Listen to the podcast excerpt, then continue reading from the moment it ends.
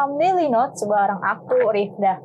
Di episode kali ini kita akan bersama-sama nge-review mengenai pergerakan pasar obligasi pada hari kemarin, Selasa 11 Oktober 2022, dan juga kita ngeliat nih gimana outlook dari pasar obligasi hari ini dan minggu depan. Tentunya di episode kali ini pun kita akan ditemani oleh rekan saya, Nanda dari Fixed Income Analyst. Halo Nanda. Halo Rifda.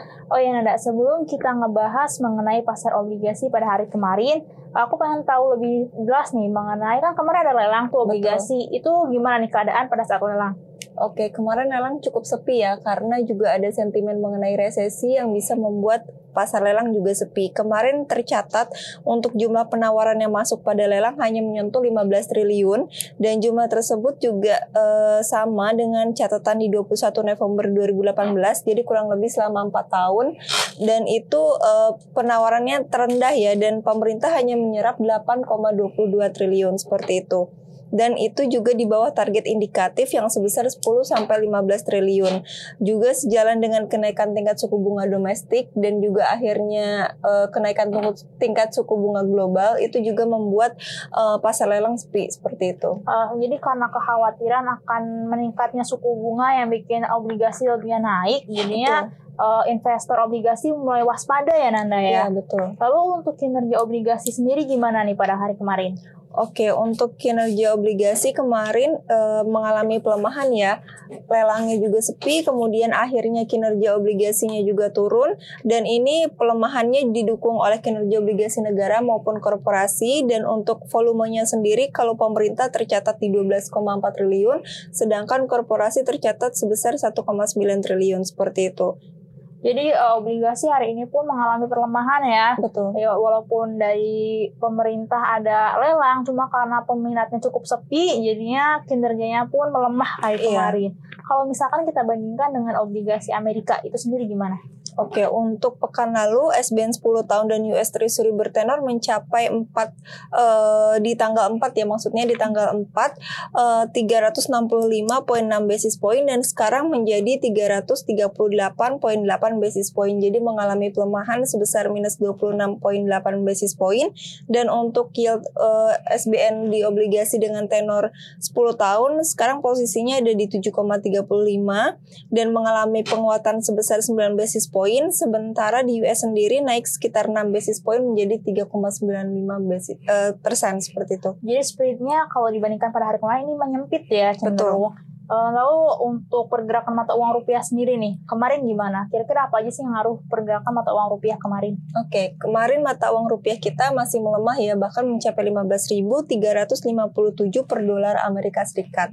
Dan sentimennya sendiri terkait rilis data tenaga kerja kemarin di AS, kemudian juga tingkat pengangguran yang menurun juga, dan itu tekanan bagi rupiah juga, uh, sehingga masih ada kemungkinan Bank Sentral akan menaikkan kembali tingkat suku bunga bunganya seperti itu. Dan kemarin juga tercatat capital outflow di pasar obligasi Indonesia sepanjang tahun ini bisa lebih dari 140 triliun. Jadi itu juga yang mendorong rupiah semakin tertekan seperti itu. Uh, ditambah adanya outflow yang cukup tinggi ya sampai 140 triliun, kenaikan suku bunga, tentunya itu uh, memberatkan untuk rupiah agar bisa terus menguat gitu ya Nanda ya. Betul. Lalu untuk obligasi saya benchmark yaitu dengan tenor 5, 10, 15 dan 20 itu kemarin gimana kinerjanya? Oke, untuk FR 90 uh, dengan tenor 5 tahun di level 93.36 dengan yieldnya 6,86% dan untuk FR 91, 93, 92 semua yieldnya mengalami kenaikan juga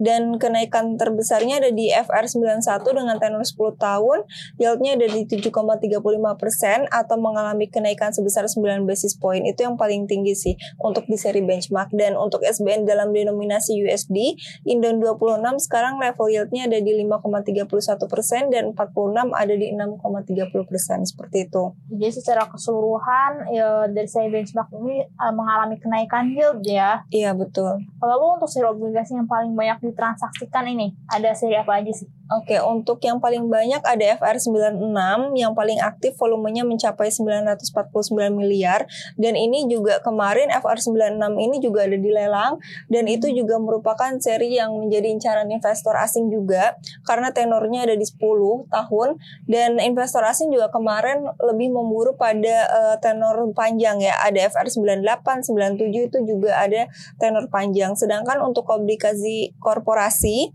ada sukuk mudaraba berkelanjutan dua e, punyanya Indah Kiat Pulp and Paper tahun 2022 dengan seri B. E, volumenya juga mencapai hmm, sebentar 20 miliar Uh, berarti karena kemarin ada lelang, volume transaksinya ini didominasi oleh obligasi pemerintah ya. Betul. Kalau uh, pas hari Senin kan mayoritasnya obligasi korporasi nih. Betul. Karena ada lelang, jadi obligasi pemerintah volume transaksinya di, uh, terbantu gitu ya, ya karena ada lelang. Betul, betul. Lalu kita lanjut ke kredit default swap. Indonesia ini gimana nih? Untuk kredit default swap 5 tahun Indonesia per hari ini levelnya di 167.3 dan posisinya mengindikasikan probabilitas sebesar 2,78% untuk uh, default atau gagal bayarnya dan selama sepekan ini mengalami kenaikan sebesar 11,87% seperti itu. Oh, jadi di uh, kemungkinan atau probabilitas default yang dipandang oleh market ini meningkat ya karena Betul. adanya uh, sentimen-sentimen negatif yang sudah kita sebutkan pada sebelumnya. Betul. Lalu uh, untuk ke depannya nih pasar obligasi gimana uh, menurut kamu? Oke, okay, untuk ke depannya uh, terkait data mengenai dana moneter internasional itu menyebutkan bahwa proyeksi pertumbuhan ekonomi 2023 uh, sebelumnya kan 2,9 persen nih menjadi 2,7 persen sekarang dan pertumbuhan ekonomi globalnya diperkirakan bisa di bawah 2 persen di tahun depan. Jadi uh, terkait sentimen resesi itu cukup kuat ya. Dan kemudian juga dari Amerika sendiri yang menyatakan uh, pernyataan dari The Fed yang akan cenderung hawkish karena adanya kenaikan tingkat suku bunga sebesar 75 basis point diperkirakan sebesar uh, 75 basis point dan untuk di Indonesia sendiri karena adanya khawatiran resesi global tersebut memicu pasar keuangan Indonesia juga tumbang dilihat dari lelang sun kemarin hmm. yang peminatnya cukup uh, sedikit ya. Jadi diprediksi masih masih akan melemah dan diproyeksikan untuk yield sun 10 tahun ada di 7,25 sampai 7,5 persen seperti itu. Oke, Nanda terima kasih ya penjelasannya okay. untuk uh, hari ini.